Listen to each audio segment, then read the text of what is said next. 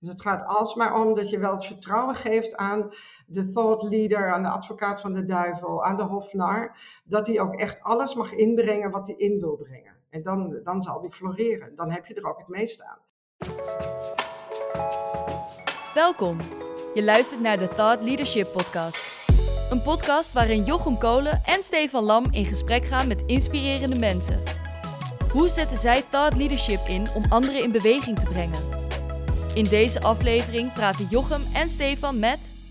Aaltje Vincent, expert in solliciteren. Ik help mensen met succesvol solliciteren en werkgevers succesvol omgaan met sollicitanten. De Thought Leadership Podcast. Onze derde aflevering over uh, Thought Leadership. De Thought Leadership Podcast uh, vandaag. Uh, Jochem, onze gast. Onze gast is vandaag Aaltje Vincent, een dame die al ontzettend lang bezig is met loopbaancoaching. En die mooie termen heeft bedacht, zoals jobmarketing. Ik heb haar een keer ontmoet. dat was bij LinkedIn. En ehm, we waren gevraagd om feedback te geven op de functionaliteit en de UX van LinkedIn. En het gave vond ik, ik maakte kennis met haar en ze gaf aan dat ze mijn boek had gelezen. En dat gaf mij, samen met het compliment wat ze gaf, gaf mij wel een heel goed uh, gevoel. Ja, dat snap ik. Uiteindelijk mocht ik met haar um, uh, een ruimte in om feedback te geven. En tot onze verrassing zat daar zo'n 20, 25 man van het productteam uit de hele wereld in U-opstelling. Waar wij uh, uiteindelijk ons woord mochten doen. Ze zei toen hele slimme dingen. Ik ben heel benieuwd wat, voor, ja, wat, we, wat we nu van, van Aaltje gaan, gaan horen. Ja, volgens mij gaan we goede dingen horen. LinkedIn is verschrikkelijk actief. We zien het op YouTube, we zien het op Twitter, we zien het op Instagram. ook de reguliere media weten haar te vinden. BNR, NRC, Telegraaf. Ze is eigenlijk all over the place. Heeft 90.000 boeken verkocht en is bezig met jobmarketing 3.0 inmiddels. En nog met een boek over werkgeluk volgens mij.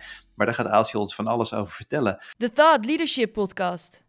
Aaltje, superleuk dat je er bent. En uh, deze podcast gaat natuurlijk over thought leadership. En um, ja, we zijn de vorige twee keer zijn wij gestart met een definitie. En wij zijn wel benieuwd hoe jij thought leadership ziet. Thought leadership is voor mij dat je voor de troepen vooruit loopt met een fundamentele systeemwijziging en dan in je eigen vakgebied. Een fundamentele systeemwijziging. Kun je dat nog iets verder toelichten? Ja, het is niet een verbetering van het systeem. Het is echt dat je iets op zijn kop wilt zetten. Dat je echt iets wilt transformeren, iets wilt veranderen. En dat je dan eh, voor de troepen vooruit loopt. Ja, jij hebt dan waarschijnlijk ook een fundamentele systeemwijziging. Wat, wat is ja. die voor jou? Waar, hoe, hoe zou je die omschrijven? Nou, dat het volkomen normaal wordt dat je eerst informeel kennis maakt met je nieuwe werkgever. Voordat je besluit te solliciteren. Dat dat echt volkomen normaal wordt. En dat je dus als sollicitant echt dat ook wil. Dat je heel kritisch omgaat met je loopbaanstap. En dat werkgevers het eigenlijk ook volkomen normaal vinden. Dat je eerst de organisatie hebt leren kennen. Voordat je besluit te solliciteren. Ja, want in 2030 dan drinken we allemaal een kopje koffie uh, met, uh, met onze nieuwe werkgever, toch? Ja, en in 2030 en zo mogelijk nog veel, veel eerder, ja, dan is het volkomen normaal dat je eerst elkaar informeel en onbekommerd leert kennen voordat je besluit te solliciteren. Ja, dat is dan vo volkomen normaal. Vanzelfsprekend dan denken we echt van, goh, waarom hebben we het ooit anders gedaan? Nu is dat niet het geval. Nu uh, doen mensen uh, dit op een hele andere manier. Werkgevers, denk ik, maar misschien ook sollicitanten.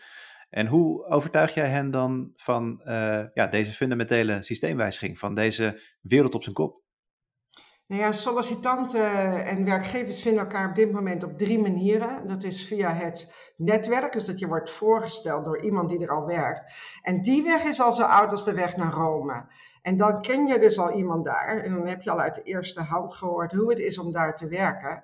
En het blijkt ook uit alle onderzoeken keer op keer dat die mensen ook de beste nieuwe collega's zijn. En dat is ook omdat je dus die werkgever al informeel hebt leren kennen en dan zegt, nou ja, ik wil wel voorgesteld worden op dat, wat ik ervan hoor. Maar de twee andere manieren zijn dat je wordt gesourced op LinkedIn en dat je dus wordt benaderd op LinkedIn. En dan zegt een recruiter, nou ja, sta je open voor iets nieuws? Wij hebben hier een vacature. En dan moet je ook meteen à la minuut besluiten, ja, ga ik uh, solliciteren of niet? En de derde manier is dat een werkgever zegt, dit is onze vacature en uh, stuur jij maar een brief en een cv. En, uh, nou, en dan, dan ken je eigenlijk in de basis alleen de vacature tekst. op dit moment doen werkgevers ook extra dingen mee met video of wel met podcast enkele. Maar het is, um, dat is zoals het nu gaat. En terwijl dus als je eerst informeel koffie hebt gedronken, dat zijn de beste kandidaten. Dat is ook logisch, want die kennen dan al je sfeer en cultuur. Hebben ze al uit de eerste hand gehoord. Dus dat moet volkomen normaal worden dat dat altijd zo is. En uh, ja, dat werkgevers dat dus zeggen van, ah, ah, ik wil hier alleen maar sollicitanten spreken die al informeel met iemand hebben gesproken die hier al werkt. Ja, ja, en jij hebt dus eigenlijk een, een toekomstbeeld, hè? zo moet het er uiteindelijk uit gaan zien. Ja. En dat betekent dat, uh, dat de toekomst nog lang geen werkelijkheid is en dat je ja. nog een hele hoop mensen uh, moet gaan overtuigen. En, ja, hoe zit dat nu op dit moment? Nou ja, op dit moment is het nog heel erg minimaal. Er zijn al uh, werkgevers die zich realiseren dat dat netwerken heel goed werkt. Dus die stimuleren dat netwerken, maar dat zit hem met name in beloningsprogramma's. Maar niet om standaard aan te bieden, uh, kom dan eerst koffie drinken. Dus uh, nou, wat overtuigd moet worden is dat CEO's ook zich realiseren. Het is van de zotte dat hier mensen solliciteren die meteen in de spanning zitten van een selectieproces. En ook 70% van Nederland werkt in het eh, MKB. Dus dat ook directies, dus directies en CEO's moeten volkomen normaal vinden. Nou ja, we willen eigenlijk hier alleen mensen die al informeel met ons hebben gesproken. En dan moet dat gefaciliteerd worden door uh, eh, HR en door recruitment. En, uh, en, en loopbaancoaches moeten ook hun klanten leren van ja, vraag eerst om die kop koffie. Doe dat. Zorg goed voor jezelf en voor je loopbaanstap. Ja, het is wel grappig, want jij uh, hebt het over volgens mij jobmarketing, een combinatie ja. van loopbaancoaching en marketing. Ja. En het klinkt wel, althans, dat, dat belletje ging bij mij een beetje rinkelen toen je die drie manieren net uiteenzette. Het klinkt wel een beetje alsof mensen niet zo goed weten wat, wat marketing eigenlijk is. Hè, dus uh, het, het, bouwen van de relatie, het is meteen, uh, je noemde drie dingen, het gaat via netwerk, het gaat via sourcing op LinkedIn of de werkgever zegt kom maar bij ons solliciteren. Ja. Die laatste twee zijn meteen heel transactioneel. Wil je het? Ja, ja of nee? Terwijl die eerste gaat veel meer over echt die relatie opbouwen, zorgen dat je elkaar leert kennen. En op een gegeven moment krijg je die baan bijna gegund. Of andersom geredeneerd, krijg jij je nieuwe werk, werknemer gegund. En dat is natuurlijk eigenlijk ook um, He, Stefan en ik zijn allebei uh, marketing-communicatie mensen. Zien wij in ons vak ook. Je moet eerst die relatie goed opbouwen en dan pas kun je naar de transactie. Dus het lijkt wel, en ik ben heel benieuwd hoe jij daar tegenaan kijkt, alsof dat, dat, dat marketingdenken, alsof dat vrij nieuw is in de uh, HR-wereld waar wij niet zo in thuis zijn. Is dat zo? Ja, dat is zo, Jochem, dat is zo. In, uh, in uh, mijn eerste boek is van 2007. Dat heet uh, uh, jobmarketing. En dat ging over solliciteren. En ik noemde het bewust jobmarketing, omdat het gaat over de marketing van jezelf. Ja, om in beeld te komen bij die werkgever. En dat was toen echt wel, ja, wel vloeken in de kerk omdat uh, het toen ook heel erg ging van ja, je moet gewoon doen zoals de wegen nu geplaveid zijn. Dus je moet een brief en een cv sturen. En ik zei nee, het gaat ook om zichtbaar worden, zichtbaar worden, zichtbaar worden. Ik was laatst nog bij uh, Philips en mijn opdrachtgever. Ik, kijk, jobmarketing was later jobmarketing 2.0 met social media en nu ook 3.0. Want smartphone is ook nu cruciaal om, ook om allerlei manieren om jezelf te presenteren. En die zeiden, Aaltje, jij hebt altijd gezegd, de arbeidsmarkt verandert nadat je zichtbaar moet zijn. En dat zien we nu heel erg gebeuren. Dus uh, ja, dat gaat echt over jezelf marketen, over jezelf zichtbaar maken. Zowel binnen je netwerken als op LinkedIn. En dat versterkt elkaar natuurlijk enorm. Ja, ja en bij uh, even de link maken naar uh, Thought Leadership. En ja. daar ben je dus ook heel zichtbaar op een bepaald onderwerp of, of thema. Um, hoe zie je dat?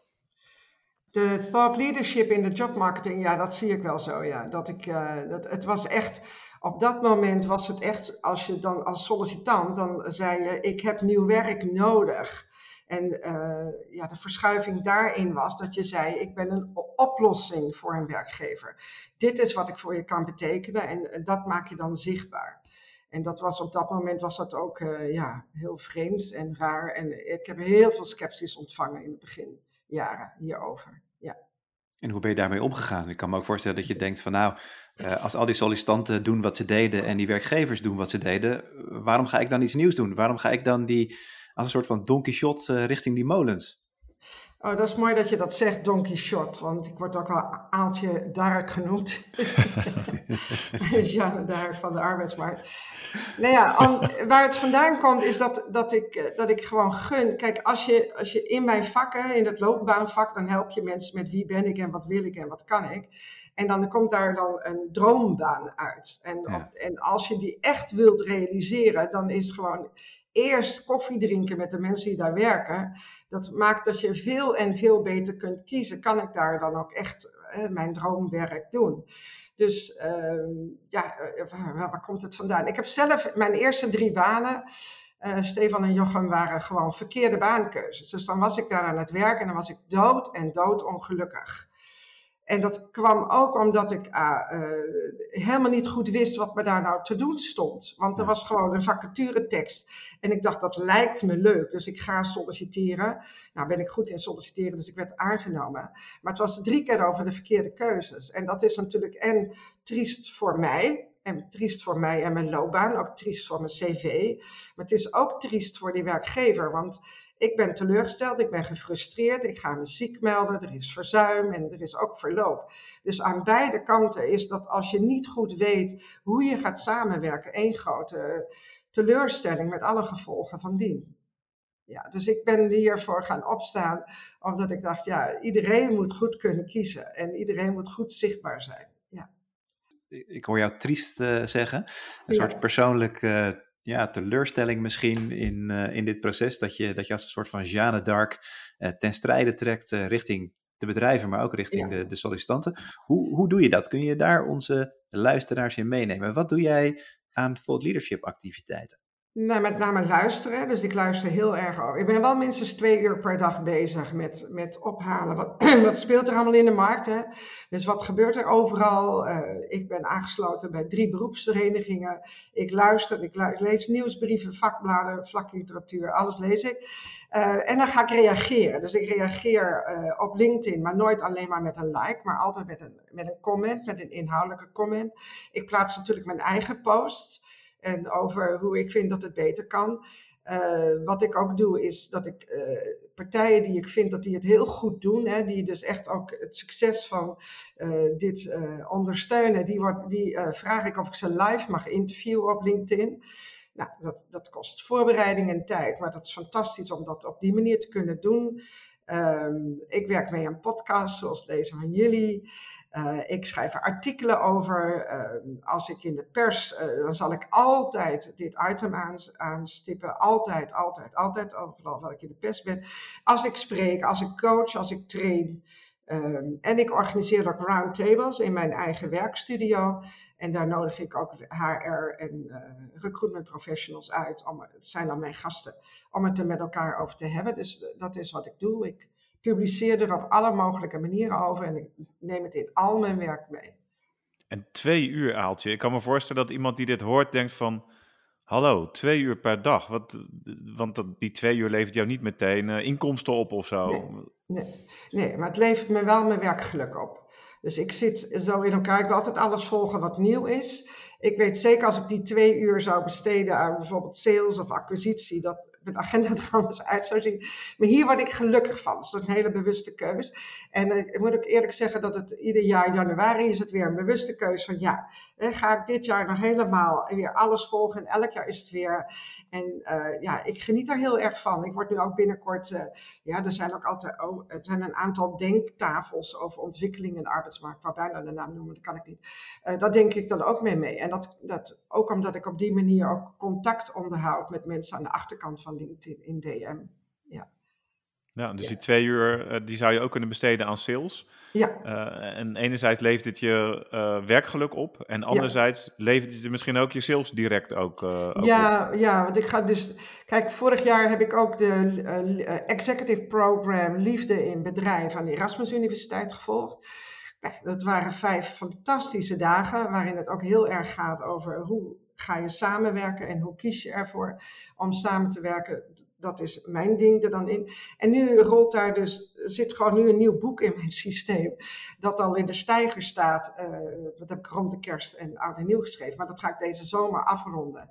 En dat heet solliciteren naar werkgeluk. En dat komt dan dit najaar uit. Dus dan ja, dus die twee uur per dag heb ik ook echt nodig. En dan komt het weer in mijn systeem en dan gaat het weer uit. En dat, ja, dat zorgt ook wel dat ik zichtbaar blijf natuurlijk. En dat ik ook uh, opdrachtgevers uh, aan blijf trekken. Dus dat zit wel goed, ja.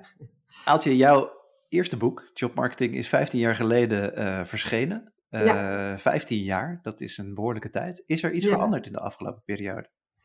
Ja, wat echt veranderd is ten opzichte van toen, is dus echt uh, dat LinkedIn is gekomen. En uh, het boek Solliciteren via LinkedIn is van 2009.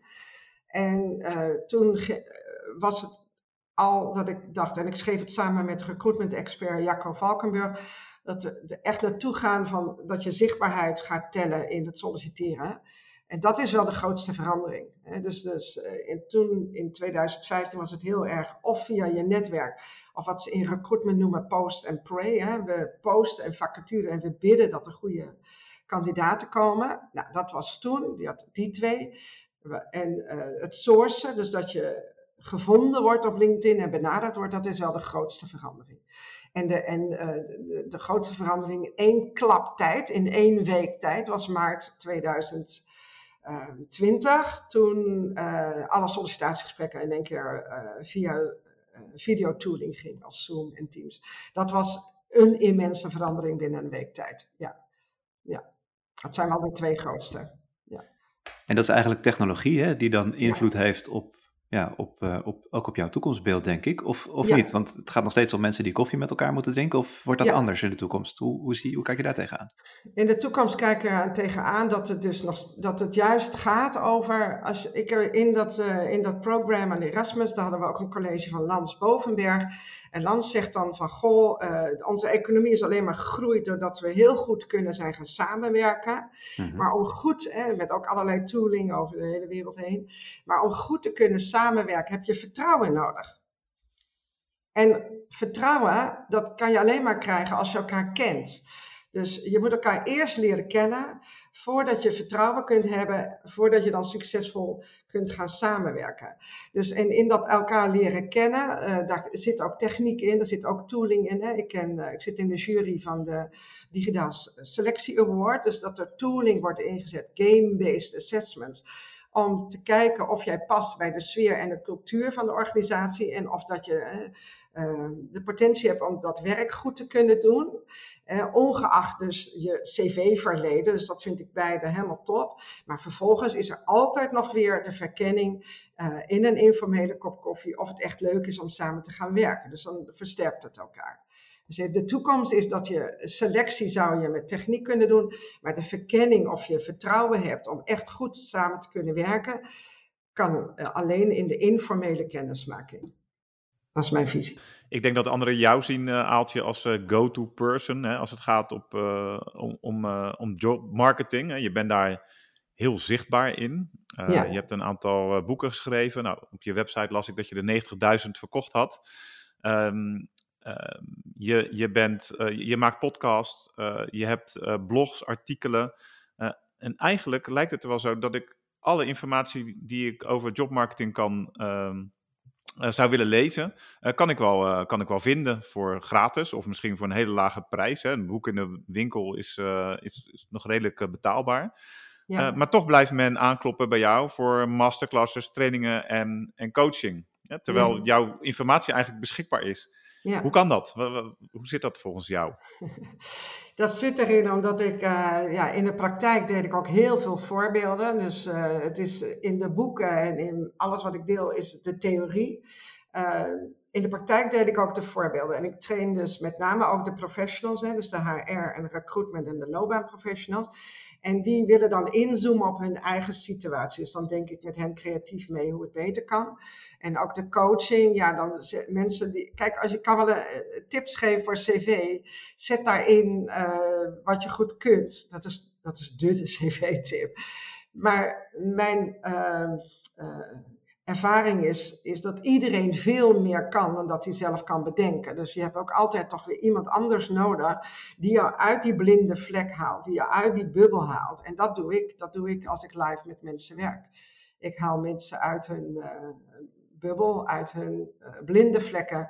Iedereen is onbewust bekwaam. En voor ik had laatst een organisatie die zei: ze, ja, ja, ja, we hebben nu eigenlijk dat je één uur in de week uh, met ons uh, kunt bellen over, een spreekuur eigenlijk over, kun je vragen stellen over hoe het is om bij ons te, te werken. Nou, dat was al een stapje richting de goede kant. En toen zei ik, waar maak je dat bekend dan? Dus ik zei, ja, in mijn LinkedIn-post. Ik weet eigenlijk niet waar ik dat verder nog bekend moet maken. Ik zeg, ja, zet het in iedere vacature en zet het op je site. Oh ja, nou, dat is nog helemaal niet aan gedacht. Nou, dat zijn dan dingen die ik doe. Om een heel klein voorbeeld te geven, Stefan. Ja, dus uh, in, in, principe uh, ben je niet bang om heel veel kennis weg te geven.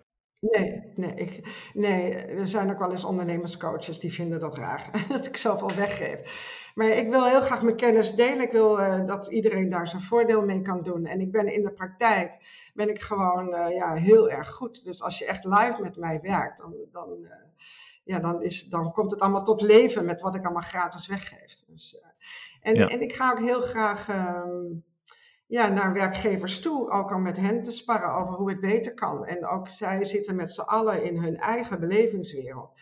En zeggen, ja, je vertelt het nu wel, Aaltje, maar kan je ons helpen in hoe we dat hier in de praktijk beter kunnen doen? Dus die zichtbaarheid helpt jou uiteindelijk um, om, om ook weer in contact te komen met mensen en om ook uh, het netwerken wat je eigenlijk ook predikt richting uh, uh, sollicitanten of werkveroveraars, zoals jij dat, dat noemt. dat doe jij zelf ook en dat levert jou zelf ook weer wat op. Ja, het levert mij heel veel op. Ja, het gaat goed. ja. En werkgeluk is daarbij eigenlijk het allerbelangrijkste. Als we jou voor zo, mij wel. Ja, voor ja. mij is mijn plezier in mijn werk het allerbelangrijkste. Dus dat betekent ook dat ik de, de vorm waarin ik werk, hè, ik werk uh, onafhankelijk, ik werk zelfstandig. Uh, ik heb geen bureau uh, bedacht waarin ik de directeur ben en dan allemaal freelancers die ik opdrachten geef. Ja, daar word ik heel ongelukkig van. Dat is een heel bewuste keuze om dat niet te willen. Ik wil onafhankelijk zijn. Ik doe ook niet aan affiliate marketing. Ik wil gewoon lekker alles volgen en dat weer uittunnelen in tweets, in artikelen, in trainingen, in coaching, et cetera. Ja. En zometeen komt dan jouw nieuwe boek uit over, ja. over werkgeluk. Ja. Um, hoe um, ja, is dat voor andere bedrijven en voor andere personen? Je vertelde net wat werkgeluk voor jou betekent, maar hoe kijk je daar tegenaan voor organisaties, voor sollicitanten en hoe help je hen daarbij om dat vorm te geven? Ja. Uh, in het boek ga ik met name inzoomen op de, de, de, dat je echt heel goed stilstaat bij wie ben ik en wat wil ik en wat kan ik. En als je dan dat geformuleerd hebt, dat je dan ook heel zorgvuldig omgaat met waar ga ik dan solliciteren. Dus dat je bij alle drie de vormen, zowel via netwerk als via sourcing als post en pray, dat je zegt ik wil eerst informeel en onbekommerd kennis maken voordat ik besluit te solliciteren. Want ik ga zorgvuldig met mijzelf uh, om en met mijn loopbaanstap. En van daaruit dat dan ook werkgevers gaan begrijpen dat dit de nieuwe werkhouding van de sollicitant is en dat zij hier volledig in gaan meebewegen.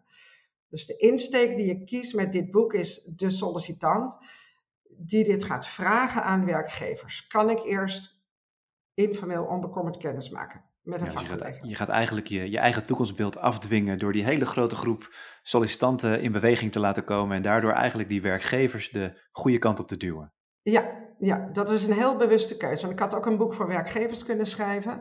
Maar dit is een heel bewuste keuze dat ik de sollicitant wil uh, uh, empoweren om hier zelf heel zorgvuldig mee om te gaan. En de sollicitant is gewoon mijn grootste doelgroep. En uh, daarbij meteen ook de loopbaanprofessionals die hen begeleiden. Ja. En als we naar uh, thought leadership kijken. Um, ja. Je kunt een thought leader zijn. Hè, je kunt een thought leader zijn en in een organisatie werken, een grote organisatie. Um, hoe zie jij dat ook voor het werkgeluk van een thought leader? He, iemand die de ruimte krijgt binnen een orga organisatie om zichzelf heel sterk te profileren op een bepaald thema.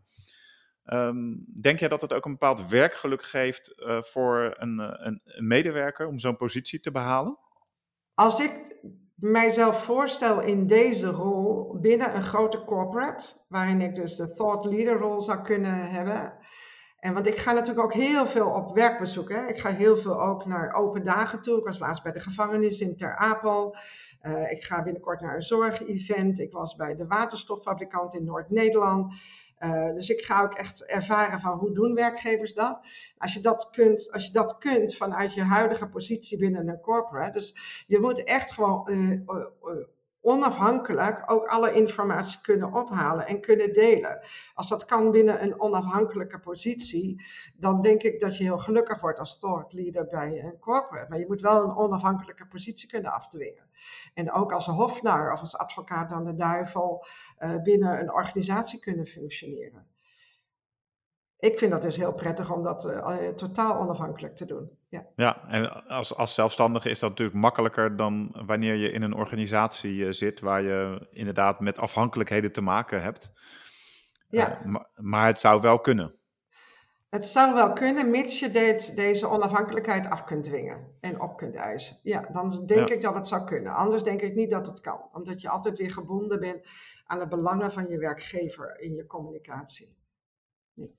Ja, en, en net gebruikt je de woorden dwingen en opeisen. Dat klinkt, ja. nou ja, misschien wat, uh, wat negatief. Heeft het ook niet heel erg te maken met uh, vertrouwen? Dat een werkgever vertrouwen geeft aan, uh, aan de mensen die bij hem werken om die thought leader te mogen zijn. Om die hofnar te mogen zijn en af en toe ook vragen te mogen stellen aan, aan de eigen organisatie. Of, of, of vraagtekens te zetten bij wat de eigen organisatie doet. Ja, dat is zeker. Ik weet dat AVAS Software heeft hofnaren in dienst Um, en die mogen dus die vragen stellen. Ja. Maar het zou kunnen dat, dat zij toch ook dingen signaleren in de buitenwereld die voor uh, AVAS helemaal niet uh, goed uitpakken. Nou, dan moet je ook de vrijheid kunnen hebben, uh, hebben en het vertrouwen krijgen dat je dan ook dat ter sprake mag brengen. Dus het gaat alsmaar om dat je wel het vertrouwen geeft aan de thought leader, aan de advocaat van de duivel, aan de hofnar, dat hij ook echt alles mag inbrengen wat hij in wil brengen. En dan, dan zal die floreren. Dan heb je er ook het meeste aan. Ja, dan kun je die Rising Star echt groot maken en dan kun je daar als organisatie ook van profiteren. Ja, ik bedoel, ik vind het fantastisch dat organisaties dat zo faciliteren. Ik bedoel, iedereen kent het uh, sprookje van de kleren van de keizer. En je hebt mensen nodig die je ogen blijven openen en die je uit de bubbel blijven halen en die, die het vertrouwen geven. Kom maar op met alles wat je wilt signaleren en uh, wat je ter sprake durft te brengen, wat je wilt vragen. Nou ja, we zien ook wel regelmatig uh, in functie-eisen uh, in vacatures ook thought leadership staan. Uh, dus het is, blijkbaar is het wel gewenst bij, bij organisaties. Alleen zal misschien de definitie soms wel eens verschillend zijn. Dat, dat, ik zou dan zeker als sollicitant van tevoren helemaal uit willen pluizen en af willen stemmen in alle openheid, in alle transparantie en gelijkwaardigheid. Van wat verstaan jullie onder thought leadership en welke welke, welk vertrouwen, ruimte en vrijheid krijg ik hier om dat uh, in te vullen. Ja, maar dat, daar begint het dus mee. Hè? Dus dat je daar ja, als gelijkwaardige het gesprek over ingaat, zodat je ook weet dat je de verwachtingen goed kunt managen. Ja, dat het geen holle, holle frase is die nee. gesteld wordt, maar dat je ook heel duidelijk weet van wat is nou, wat betekent dat nou eigenlijk voor mij? Ja, en, en dat als je dan uh, bijvoorbeeld thought leadership hebt op uh, inclusiviteit en diversiteit. En, uh, de, en, en je ziet in de organisatie dat er toch ergens scharnierpunten zijn waarin het niet goed loopt. En je merkt binnen drie maanden dat je dat niet op tafel mag leggen. Ja, dan zal je Rising Star Thought Leader de, de tent verlaten. Dus, dus ook aan uh, organisaties die thought leadership in hun vacature zetten, let even goed op wat je daar zelf mee bedoelt en welke verwachtingen je eigenlijk schept bij een kandidaat. Nou ja, dan, ja, dus, ja, en dan zou ik in de vacaturetekst zetten, we, we verkennen graag informeel met een kop koffie samen met jou wat thought leadership voor jou en voor ons betekent en hoe we dat kunnen invullen. Dus dat je in de vacaturetekst, je kan wel bekendmaken dat je zo iemand zoekt, maar dat je dan in de vacaturetekst zegt, we willen dit heel graag samen verkennen. Want voor jou betekent het heel erg eigenlijk naar buiten toe gaan, je openstellen, informatie ophalen. Je besteedt twee uur per dag aan het verzamelen van informatie, aan buiten kijken. Ja. En, en mogen we dat zeggen, dat dat uh, voor jou het allerbelangrijkste is in thought leadership? Om die mogelijkheid te krijgen om te verkennen, om vragen te stellen en... Ja, de basis is luisteren, luisteren, luisteren. En dan erboven gaan hangen en dan uh, ja, te, uh, aan, aan, de, ja, aan de kaak kunnen stellen kunnen delen van wat je ziet en wat je denkt dat, uh, ja, wat een fundamentele systeemwijziging zou kunnen betekenen voor iedereen. Wat is de winst daarvan? Dat je dat kunt brengen. Dat is voor mij thought leadership. Ja, dus zou je dan ook zelf die, met die fundamentele systeemwijziging moeten komen? Of zeg je van, en want dat, dat is wat wij ook een beetje terugkrijgen, dat mensen ja, bijna een beetje glazig naar ons zitten kijken van ja, maar dan moet ik uh, alle wijsheid in pacht hebben en dan moet ik met iets fantastisch komen om de wereld op zijn kop te zetten. Maar is het niet zo als we jou ook goed beluisteren, dat het veel belangrijker is om je open te stellen, om te kijken welke signalen zijn er en dat in je op te nemen, te combineren met wat je weet en, en zo eigenlijk richting te geven. Ja, nou ja, te combineren met wat je weet, dat blijft dus ook uh, bij dat luisteren, dat ophalen, ophalen, ophalen. En daar uh, richtingen in zien, dat ter sprake brengen en het met elkaar bespreken. Dat is voor mij thought leadership. Ja. Het gaat ook om de waarom-vraag. Hè? Dus dat je altijd maar weer blijft vragen: waarom doen we het zo? Waarom doen we het zo? En als je dan overal van alles ophaalt uit de buitenwereld en je kijkt naar je binnenwereld, dat je dan ter sprake durft te brengen van waarom doen we het zo? Want ik zie daar en daar die ontwikkeling. Kunnen we het ook anders doen? Dat is voor mij ook thought leadership in de praktijk. Ik had nog een vraag over uh, werkveroveraars dat klinkt als een term die jij misschien zelf wel uh, bedacht hebt. En weet ik niet zeker, maar ik kende hem nog niet. En als ik hem ja. google, dan kom ik op jou uh, uit. Ja. Um, helpt dat ook om, om um, ja, als we het over thought leadership hebben, om een, een term te bedenken of een term neer te zetten of een term uit te vergroten? Ja, dat helpt zeker. Dat helpt zeker. Uh, binnen de jobmarketing heb ik ook een andere term uh, geïntroduceerd en die wordt nu ook al over gebruikt. En, en dat is dat je klaar, zijn, klaar moet zijn voor de arbeidsmarkt. Ik noem dat arbeidsmarkt klaar. En dat was ook een enorme wijziging. Dat, dat loopbaancoaches zich realiseerde, oh ja, je moet eerst klaar zijn om de arbeidsmarkt op te gaan. Je moet goed in je vel zitten, je moet weten wat je wilt, et cetera. Dus uh, termen verzinnen en die, uh, die, zo, ja, die logisch klinken, dat helpt zeker bij thought leadership. En daarmee ook dus de term werkveroveraars. Ja, het gaat niet vanzelf. Je moet erin in investeren, je moet het veroveren. En als jij de eerste bent die zo'n term eh, gebruikt, dan, uh, en hij wordt populair, ja, dan zou je uiteindelijk ook uh, die autoriteit, zou jouw autoriteit uiteindelijk ook groeien uh, op dat onderwerp. Ja, ja zeker. Aaltje, wie, wie inspireert jou? Wie heeft mooie terminologie bedacht die jou in beweging brengt, die, die jij niet meer uit je hoofd krijgt? Wie binnen Nederland of België heeft jou in de afgelopen twaalf maanden geïnspireerd? Oh, nou ja, allereerst Lans Bovenberg, professor Dr. Lans Bovenberg in, de, ja, in het executive program Liefde in Bedrijf. En Lans Bovenberg die had een, echt een fantastisch verhaal, dat iedereen was er stil van. Waarin hij dus zegt van ja, samenwerken kan alleen als er vertrouwen is. En vertrouwen kan alleen maar zijn als je elkaar leert kennen. Nou, dat, toen viel bij mij echt van bam, van ja, hoe kun je dan dat sollicitatieproces zo inrichten zoals we dat nu doen? Je moet ook eerst elkaar goed leren kennen voordat je in vertrouwen kunt zeggen: ja, we gaan samenwerken. Um, ik vind Tom Wildhagen heel inspirerend, omdat hij ook echt helemaal boven de arbeidsmarkt hangt. En dat doet Matthijs Bouwman ook. Hè. Die zien alleen maar niet de korte termijn veranderingen, maar ook op de, de, de, de grote termijn de veranderingen. Tom Wildhagen is uh, de uitvinder van de werkbezoekdag waarin, dat was in 2013 al, waarin hij het normaal vond dat je als bedrijf de deuren opengooit en dat mensen dan eerst op bezoek mogen komen. Um, en Jan Rotmans heb ik onlangs gehoord op een avond in het Paard in Den Haag over zijn visie en uh, hoe hij ook vergezichten schetst. En ook dat heel logisch vertelt waarom niet ieder dak bijvoorbeeld zonnepanelen heeft. Dat klinkt zo logisch, maar hoe hij het vertelt, dat vond ik heel inspirerend.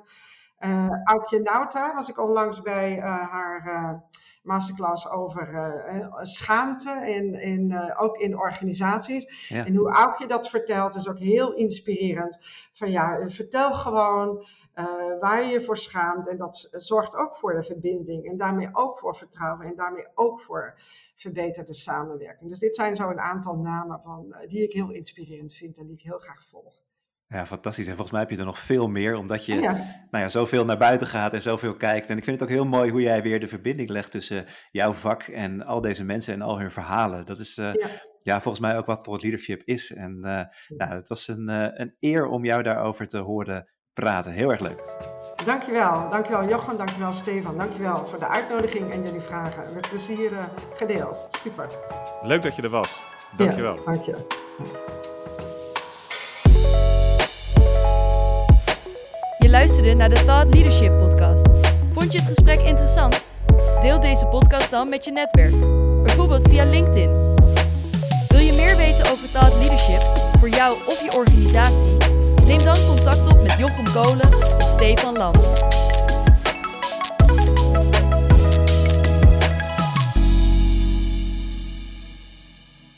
De Thought Leadership Podcast.